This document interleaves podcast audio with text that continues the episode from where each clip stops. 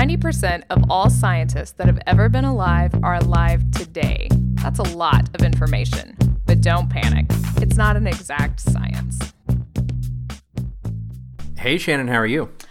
Pretty good. Just getting posters ready for the Lunar and Planetary Science Conference, the 50th anniversary one. I know you wish you were going. I do. I'm quite jealous. I just can't put another trip in the schedule right now. Oh, I know. I've already talked to Jake from We Martians. We've already set up our beer drinking and poster viewing date, and yeah, I'm real excited. Awesome. So you guys are going to record a joint episode there, right? Oh, sure. Right there in the poster. Right there in the poster session. It'll be great audio. Yeah. Actually, it'll be a lot like the Nerds on Draft audio is what I imagine. So maybe we will.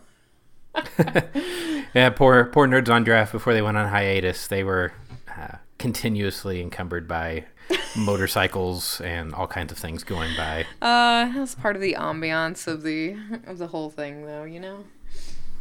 It's true, though. When I was recording a screencast earlier this week, I had to deal with, we had somebody, I don't know if they were testing out like a dirt bike or just got it or what, but they kept doing loops around the neighborhood, so I had to time, I got these 45-second chunks. Oh my gosh, that's terrible. That's worse than editing this podcast. Oh, that's awesome. Yeah, I feel you. We live very close to Tinker Air Force Base, and so I'm surprised that we don't hear more crazy AWACS going over our house while we're recording, but... If you do hear a low rumble, that's what it is. Right. Just a electronics counter-surveillance plane. Right, yeah, no big deal. I often wave at them because I know they're looking. Right. I won't say what I wave with. It's fine. Yeah. So I was supposed to be recording this from Chicago tonight. Yeah, you're not in Chicago, are you? I'm not. We had a blizzard warning. Exciting. And a blizzard subsequently. Excellent. So got to the airport. It was one of 4 flights on the board that was not canceled. And we made it up until they were lining folks up to board when they shut her down because we had very, very high winds. Mm-hmm. Poor visibility with blowing snow.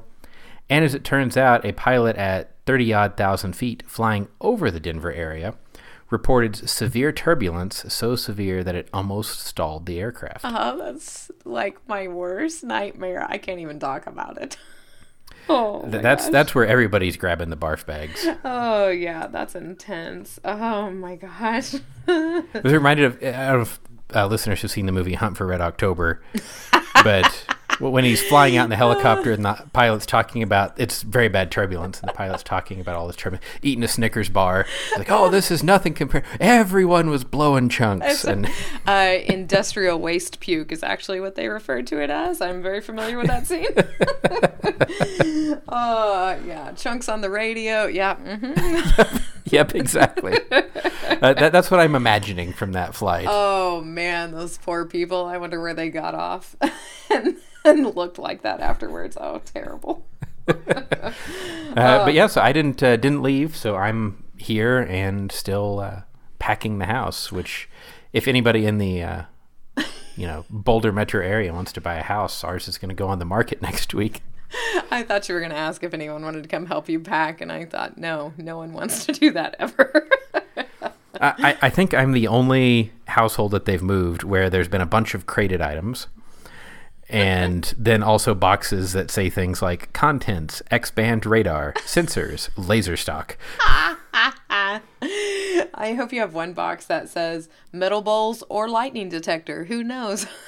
Right. Oh, that's great. Of course, I mean, there is an awfully large concentration meteorologist right there. So maybe you're not. I'm just saying. I did enjoy after the movers came and estimated the weight on everything, which was pretty hard considering there's a lot of heavy equipment here. Mm-hmm. He called me after he left, and he goes, "I forgot to ask. None of those boxes were full of rocks, were they?" I was like, "Well, of course, a couple of them are." As a matter of fact, sir. Oh, dude, probably thought he was just being funny, and then you're like, "Nope." Yeah, I think he, after leaving, just said, okay, we're going to quote the maximum weight because I have no idea how much this weighs. And I don't either. Oh, man, that's awesome. That's awesome. Yeah, I'm certainly glad that you're not moving from here and I have to help you. I'm just saying. I love you, but not that much. Right. Oh, that's awesome. I mean, well, speaking of trips and boxes of rocks, that was really the impetus for what we're going to talk about today. Yeah, so you took a trip. Mm-hmm. Yeah, I sure did. And on this trip, you saw something and said, that would make a great podcast episode. And I said, it sure would, because I don't remember all the details of that from when I had an undergrad geology class. I didn't know any of the details of this. But I did. All right. Yeah, I read several papers over the last couple of days, and it's actually really intriguing. So, yeah, we're going to talk about petrified wood. Or if you want to sound fancy, silicified wood. Ooh, I know. I like that a lot.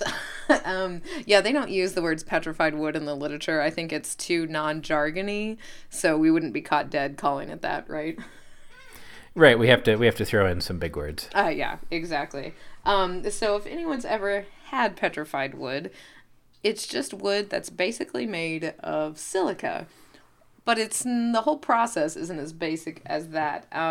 So like you said, I was out in Arizona, and we were walking around, and in the unit that we were looking at, there were lots of pieces of petrified wood, and it was super cool because petrified wood's a really, well, it's kind of rare, actually, because if you think about, burying a piece of wood and turning it into rock, that's not the most common of things that can happen.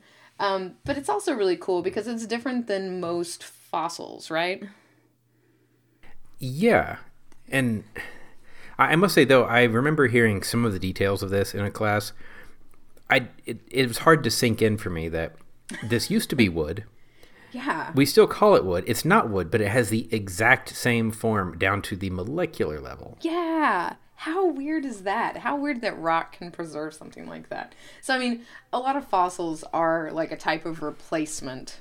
That happens a lot. So you see, you've got a fossil shell or something like that. That's replacement. But you don't generally record that level of detail in these fossils sometimes, but not generally. And then also, lots of fossils are just casts or molds. So pieces where, there was a shell and you can see the imprint in the rock. And so this is that complete replacement of organic matter with silica. I am going to throw some jargon because it's very cool science and a really cool sort of thermodynamic process of making this. So it's like a type of neomorphism. So what does that mean? So this is like in the movie, right? Right. Yeah, exactly like in the movie. Just okay. Take this blue pill and you'll understand wood. So neomorphism is a wet metamorphic diagenetic process. There's a lot of jargon we're going to unwrap, where one mineral gets replaced by another mineral, creating a polymorph. In this case, though, it's a mineral replacing an organic compound. Okay, so let's unpack wet metamorphic diagenetic process. So metamorphism is something where the atoms of a crystal, a rock, can get rearranged into new forms using the same chemistry. Okay. Right. So this would be a sandstone getting metamorphosed as an example. Right. Exactly. Or like more specifically, like a limestone. If you heat it up a lot and raise the temperature, it turns into marble. Exact same chemical composition, sort of different crystalline structures, though. Okay. So right. That's kind of what we're doing here. I say kind of because we're doing organic matter to rocks. And it's creating a polymorph, which means it's now silica, but it looks like wood. And if you've seen petrified wood, it looks exactly like wood. So, hold on, we skipped a word in there, though. So, Wet we got, metamorphic we got, diagenetic process. Yeah, I did skip that. So now this word, although it is jargony, it actually encompasses a lot of geology. And all the word diagenetic or diagenesis as a process means is everything that happens to a rock after it's deposited. So as soon as it becomes a rock, anything that happens to it afterward is something that has happened to it die genetically or after it became a rock. Right. So everything that happened to you after you have been born is a diagenetic process. Exactly. That is right. So the wood, while I said it's kind of like neomorphism, it's because the wood wasn't deposited as a rock. It's deposited as an organic matter, but it does get buried and deposited much like a sediment and then changed. So that's what I mean by diagenetically altered. Right. Right. And to make this work, this has got to be pretty fast, because as anybody that has built anything out of wood and put it outside knows, unless you protect it, it starts to rot. And I don't think anybody was running around a couple hundred thousand years ago with a can of bare wood protection. I mean, it looks like it once you dig up these fossilized pieces, but yes, exactly. You're right. So these things have to be near instantaneous. So basically you're killing these trees in a fairly catastrophic way in order to preserve them and then turn them into silica and then find them X millions of years later. Right. So this would be a catastrophic wet metamorphic diagenetic process. Yes, exactly. I think we can get at least 12 words to describe this by the end. Okay, so we'll see how we can do. All right, so where do we see this? I mean, obviously, we don't see it as today a tree falls and tomorrow we dig up petrified wood. Right, exactly. But what's really cool, and I didn't really actually realize this, we see them all throughout the rock record. The petrified wood that I found and brought home is only about 4 million years old. And it's a baby. I know. And it's like, my God, only 4 million years. Like, I'm surprised that it would already be petrified. Actually, that's kind of what I figured, is that we wouldn't have that young of wood that would already be petrified, but we'll talk about that. But we see it all the way back to the mid-Paleozoic, and we'll talk about the oldest petrified wood here at the end once we understand more about the process. Right, so the process, we've said that you have to fall the tree quickly and bury it fast so it doesn't decay. Mm-hmm. So to bury it, you need something to bury it in. So to me, that means you probably gonna need a lot of sediment. Right. So something catastrophic, because you got to bury it fast. Because if you don't bury it fast, just like you said, maybe you preserve the bottom part of it. But if all that stuff is open to the air, you're going to get something living in there, because that's what biology does, right? Life finds a way. And so it'll get in there. So what are some catastrophic processes that you can think of that produce lots of sediment? Well, the first one that comes to mind is our favorite answer for things in geology, a volcano. Man, I think if I knew now what I knew then, I would totally not be a sedimentologist. I would completely be a volcanologist, because volcanoes are responsible for everything. Everything. Right? Everything. Yeah. And so, I mean, you get ash falling out over large areas, which is sediment, or you can get a pyroclastic flow, which will fell the forest and cover it instantaneously. Exactly. And most importantly, all that volcanic junk that buries these forests, or a single tree in some cases, it provides the silica that we're going to need to turn the stuff into petrified wood. Right. Right. So, well, volcanoes are a good answer, but let's say that we just have a generic tree falling in the forest. Yeah. What are the other ways we could do this? I mean, we could do it. You got to think about tons of sediment, right? So what moves tons of sediment? You know, rivers. You could get landslides and things like that. That would definitely do it in, like, higher topography, because a lot of these forests are, and we'll talk about this later when we talk about the oldest, they're kind of swampy trees that are getting preserved in some cases, because remember we said cellular level detail, so we can go back and know exactly what type of trees these are.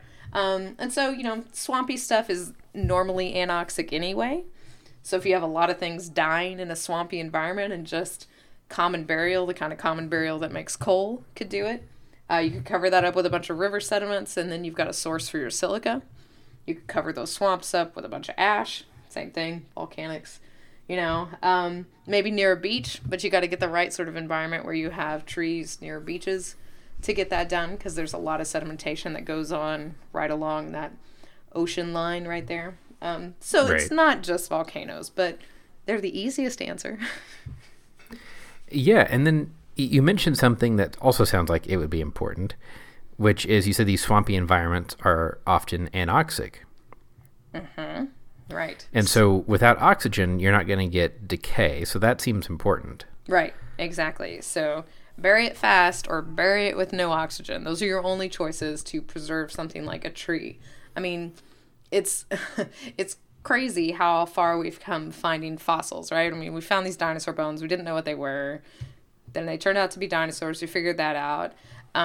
Now we figured out that it turns out they had feathers, right? Because we found stuff. We found actually a couple years ago a tip of a dinosaur tail that has feathers all over it, and it was covered in amber, which is tree sap. So that's a process that's anoxic and both very fast, right? It gets stuck in that sap. Nothing can live inside that sap. There's no oxygen to decay. Voila, you have dinosaur feathers. Same thing in a swamp. It's a real weird environment because you think there's a whole lot of stuff that lives in a swamp. But that water is so stagnant, and at the bottom, it's just, there's no oxygen there. So stuff gets preserved. So we actually find lots of fossils, not just trees, in swampy environments. All right.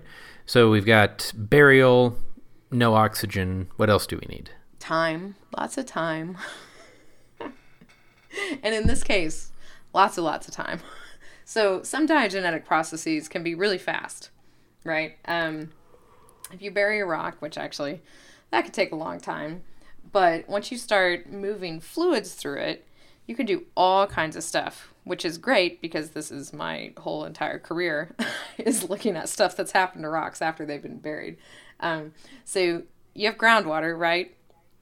Fresh groundwater that you may be drinking right now, or really gross groundwater as you go really far down, which we call basinal fluids, so really deep water fluids. So you've got water in all these rocks. It can take a short amount of time for this water to start precipitating minerals, or it can take a long time. And in the case of petrifying wood, or silicified wood, if you will, it really ranges in the terms of hundreds of thousands to millions of years. And it's a process. And we go through a couple of different steps to get there. I don't know if that surprised me or not at how long it took. I don't know. Yeah, I'm trying to decide as well.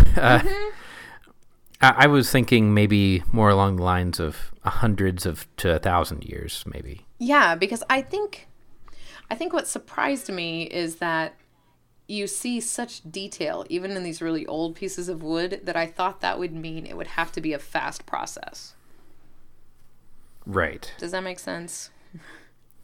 It does, because, I mean, the burial has to be very fast, so why wouldn't the rest of this process be fast as well? Right, exactly, because it just seems like if you took millions of years to do this, you wouldn't preserve the things like the cellular structures. But I think this is where we talk about sort of the way it gets preserved, is how they've been able to tell sort of the timing of it.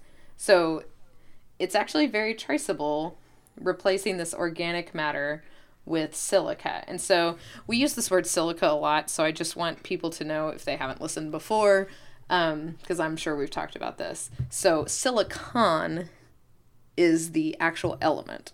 Right. SI. Right. But when we say silica, what we mean is SiO2. So silicon loves oxygen a lot. It's true. And they make these cool little silicon tetrahedron, which is like, you know, Si2O4. And they love that. And so the stability of the way this silica bonds together is sort of the story of petrified wood. Yeah, and I definitely didn't realize, like you said, that there were multiple steps here. I just knew, okay, organic matter gets replaced by silicon, and we have petrified wood. Right. Yeah, but it's not quite that simple, and there are different forms that these silicon tetrahedron or silica take on throughout this process. Right. So I recently went to my son's fourth grade class, and in Oklahoma, this is the year they talk about earth science in a lot of detail. And what I did, I love this, it was so sneaky. So I took his rock collection, which was a whole bunch of quartz, both fakely colored and real colored.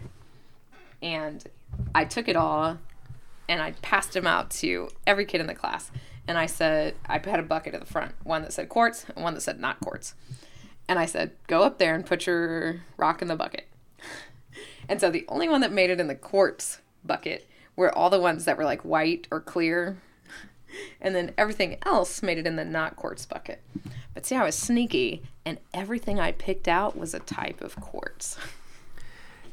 Yeah. I mean, that's one of the things you learn in mineralogy, right, is the color is the least indicative thing of what a mineral right. is. Exactly. And it's like, you know, they could have fought with me. But the point was, all this stuff looks so different. It was stuff like chert and chalcedony.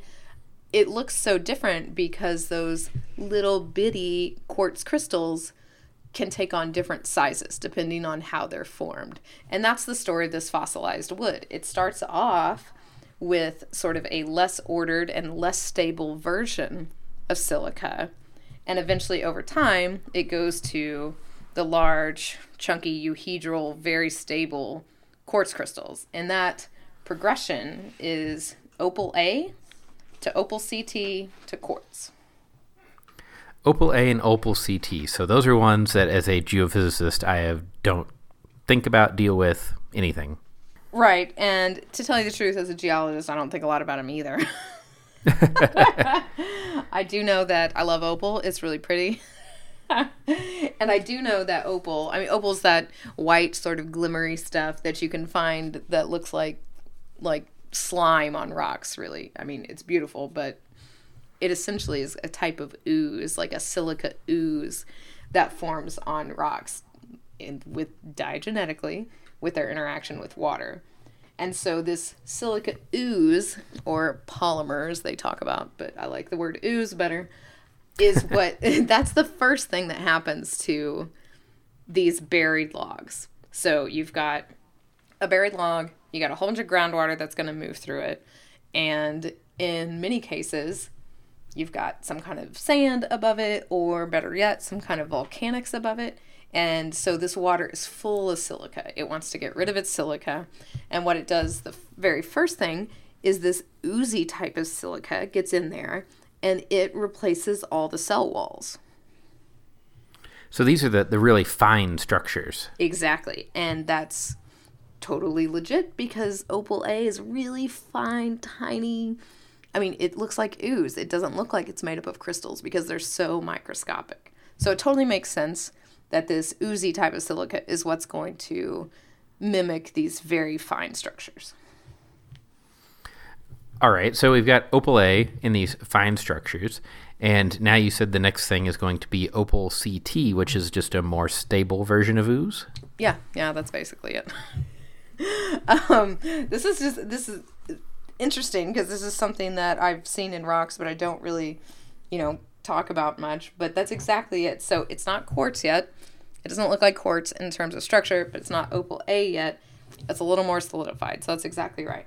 One of the cool things about this process, and one of the things that cemented this, there's a rock pun there, in my mind, was when I took a class called Diagenesis back from Dr. Tom Dewar's ages and ages ago.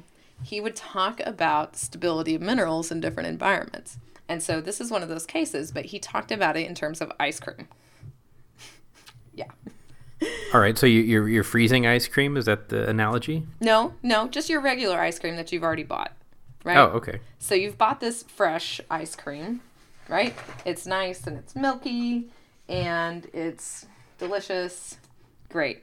But what happens to that ice cream after it's set in the freezer for 2 weeks or a month? What does it start to develop?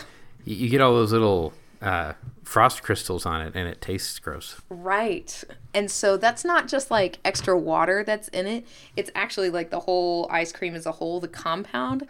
It doesn't like to be stable in tiny little crystals. It wants to be in bigger crystals.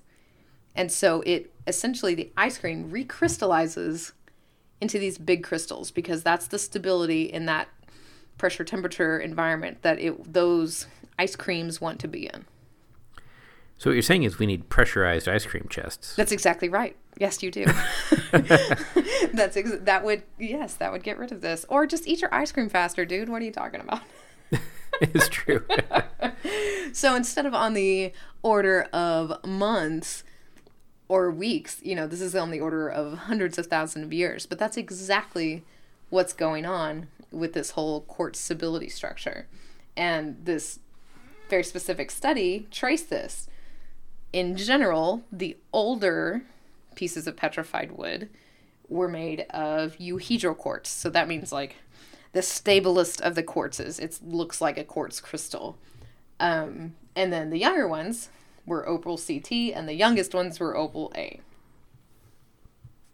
All right. So we know that's the chain then.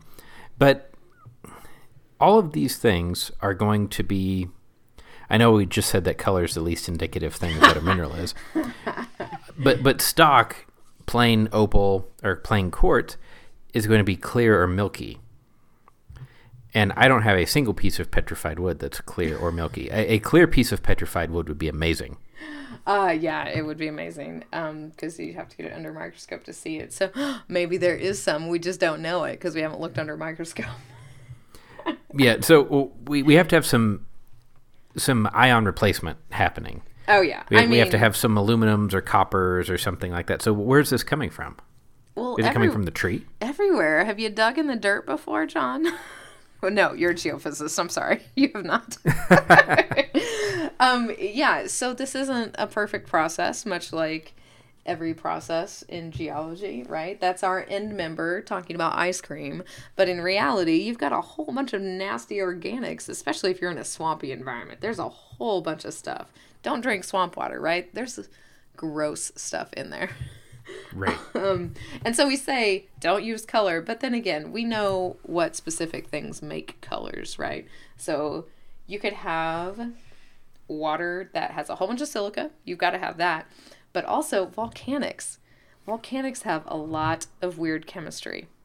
Some volcanics are just crazy. And so this water that's percolating down through these volcanic layers, or even just the soil, is not just going to pick up silica. It's going to pick up crazy stuff like copper, manganese. Almost all petrified wood has a lot of aluminum in it. And this is just because that's what a lot of lavas or ashes or pyroclastic flows have in them. And so whatever flavor you get, manganese, copper, lots of iron, right? I have a bunch of really red-looking petrified wood. Yeah. Those are the things that add all those cool colors that you see. All right. So now we have taken our wood to beautifully colored euhedral quartz. But we also find some other things along with petrified wood commonly, right? Yeah, so this was really interesting, and I never thought about it, mostly because I am not a hydrogeologist or hydrologist by any means. And so I think in the absence of these big ash layers that have lots of silica in them, they say, where do you get your silica? There's no silica in groundwater. Well, there is, because along with some of this petrified wood, you find these little things called diatoms. So what are diatoms? Have you ever bought diatomaceous earth to garden with? No? Yes. Okay, there you go. So if you were to put that diatomaceous earth under a microscope, you would scream and run away. Because diatoms are these little things that build their tests or their shells. Yeah, we call them tests. We're very jargon-filled. Out of silica. And so they make all these super weird shapes. It's like plankton, sort of. They make all kinds of crazy weird shapes. And so you find them along with these groundwater deposits. And so these little things that take silica out of water to make their tests, there has to be water with a lot of silica in it, or else they couldn't exist.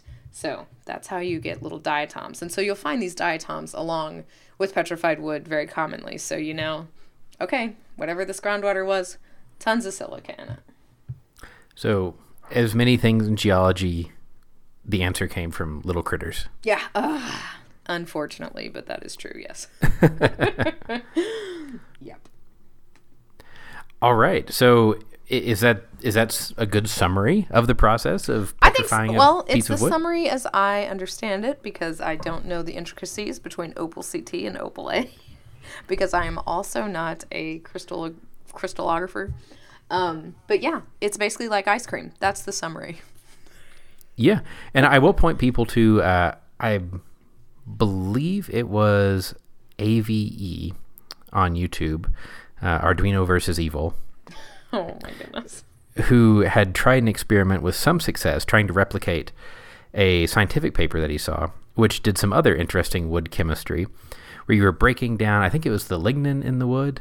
Okay. Mm-hmm. Anyway, it resulted in you take a piece of plain old wood. I think he was using like a 1x, and it becomes clear, but it's still wood.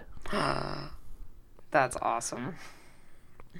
So if you want to know a little bit more about wood chemistry, that video might satisfy that curiosity. And it's kind of fun to watch because, like many things, it doesn't work the first few times, and then it sort of works. Like it's a good description of the scientific process and of trying to reproduce someone's paper. That's actually great. That's a great teaching tool, I think. I'm totally going to look that up now. Yeah. Huh, interesting. So at the beginning, we said, how old are these things? Because these ones that I found were super young. But it turns out the oldest ones, this is actually kind of a cool story. They were, paleontologists found this entire intact forest in this county in New York that I can't say. So Schoharie. I mean, I figured since you live near there, you'd know. Nope. Schoharie County? Someone will tell us, I hope. In New York. Send in your audio comments to Shannon. Exactly. Schoharie. I think that's better than yours was. I'm sure it is. And so this was a known area for petrified stumps, but not the actual logs. And so it was very perplexing as to why there are all these stumps but no trees, because they already knew that this was really old, 385 million years old, actually. So who was logging these trees back then?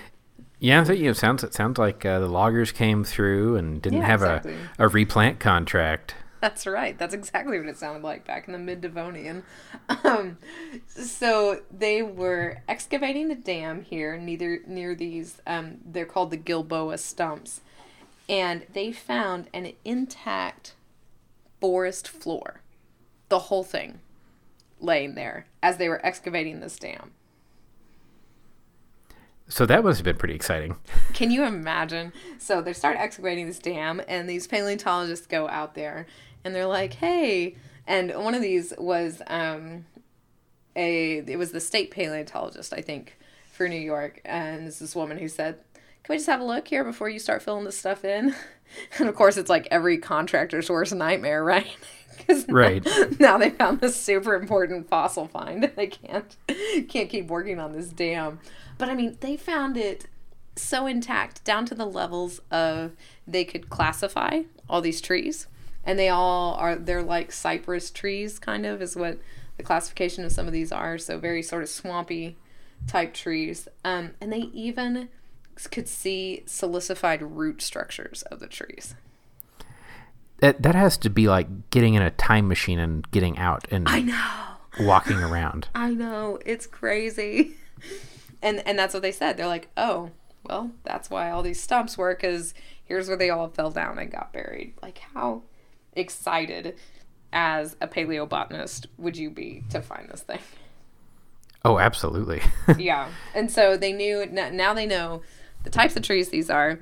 And this is not long after trees came on the scene, okay? So these are pretty young trees, but they're the ancestors of trees now. Like I said, they could even tell, what types of trees they were.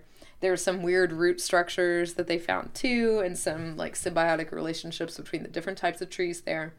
And then they could also tell, that this was a wetland environment that was in a very tropical climate. So anoxia, lots of stuff getting buried, and therefore you can preserve these tiny, tiny structures. And probably at much lower latitudes. Exactly. What's cool about the age of these trees, this mid-Devonian, what followed the mid-Devonian was a big ice age. And then there were some things that died because the climate changed so fast. What does that have to do with trees? Well, what do trees do? Well, they have a lot to do with pulling out greenhouse gases like carbon dioxide. Exactly. I love this. So trees evolved, and then so many trees evolved that they were all breathing, and through photosynthesis pulled out so much carbon dioxide that they drew down temperatures enough to create an ice age. Yeah. Like, oops. This is one of those things where Earth tried an experiment and it got out of hand. Exactly. Like, oh, crap. Too much. Let's kill some stuff off. And we'll start over again. Right. Which is exactly what happened. So I think that's really neat to tell that story in the form of this petrified forest. So if our listeners wanted to go see some petrified wood for themselves, at least in the United States, where could they do that? Right. So I was looking at this unit called the Bullhead Alluvium in Arizona. Like I said, it's only about 4 million years old, but it's in a lot of places near the Colorado River.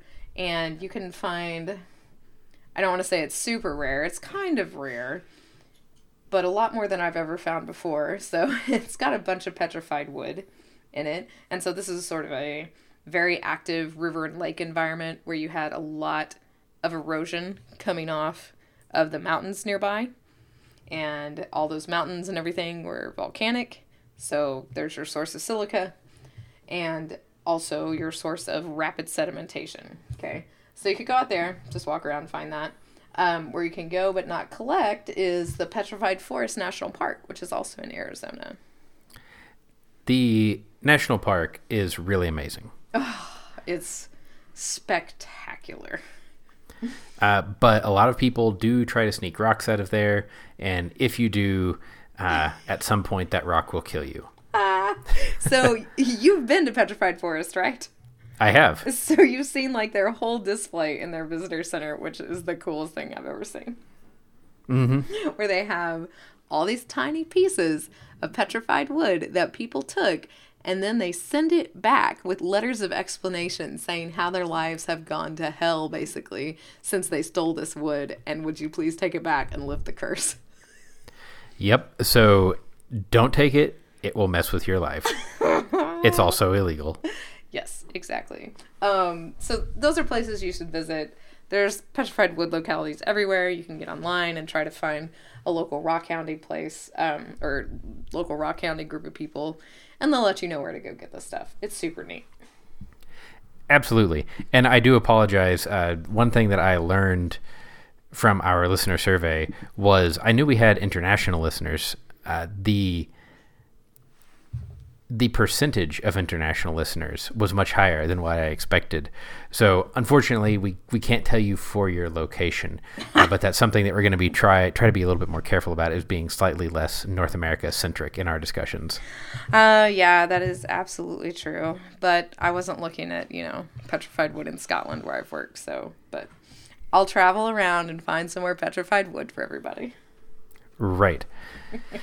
If somebody's got to do it, Exactly. And I'm sure that some of our listeners also have found petrified wood close to them, and we would love to hear about that too. Yeah, absolutely. Well, without further ado, I think we should probably move on to our favorite segment of the show, Fun Paper Friday. Yay, Cowbell. Cowbell's back because I'm still here. I was waiting to see how you were going to tie this all together. Oh, yeah. So that's a nice hint. This came from a listener. I believe it was listener Daryl who sent this in to us, and it is Designing Tie Knots by Random Walks, and this was submitted as a short article by Fink and Mao. Right. So this was their Nature article. There follows a longer article in Physica A, but that was too much computer modeling for me. And also, I didn't understand what random walks meant. I just thought that meant they were walking around and figured out some new ways to tie ties, but of course that wouldn't get it in nature, so no, that's not what this means. It means that we took this tie-tying to the nerdiest level that it could possibly be taken. I love this. I know you do. So, anybody that's worn a tie, the classic knot is the Windsor knot. Yeah, but you look real pretentious walking around with a Windsor knot. Right, so then there was the half Windsor knot. Right, so that's the one everyone knows. And then, after, 50 years pass, finally, we get a new knot, the Pratt knot. So I've never seen this, but I thought that's awesome that in 50 years, no one figured out how to tie a tie any differently. Yeah, so I actually, when I was going on some interviews and things, would look up a bunch of different ways to tie ties. Of course. And try different ones. How's the Pratt knot different from the Windsor knot? If you look at the pictures, I can't quite figure it out. Yeah, it's... I'm not even going to try to describe because I couldn't tie it right now without looking at directions. It's not like the half Windsor where everybody can do it blindfolded. Don't you usually wear bow ties, though? So does this I do wear bow ties a lot. Are they all which on? Are difficult to tie, and there's a great video tutorial by Bill Nye. Oh my goodness! Of course there is. So we only have a few tie knots that you see commonly, and these folks said, well, we can do better than that. We can math. And so first they needed a mathematical system, a set notation, to define all the different moves that you can do with the active end of the tie. Right, so we've got to figure out the directions that things are going, which this is a fantastic set of coordinates. Right, so you've got after you cross the active end over the passive end, the little end, the end that'll be hidden, you have a left quadrant, a right quadrant, and a center. Well, I guess they're not quadrants. No. Because there are only three. You have a left area, a right area, and a center area. That's right, but you have movement too, right? Because either you're going out of the shirt or into the shirt in terms of which direction the active end is moving. And I love this because they use the standard vector notation of a circle with a dot in it for out of the shirt and a circle with an X in it for into the shirt. I also love that. I was like, this is great. Like, as a geologist, because I do this when I talk about rivers, I'm like, oh, I get these notes.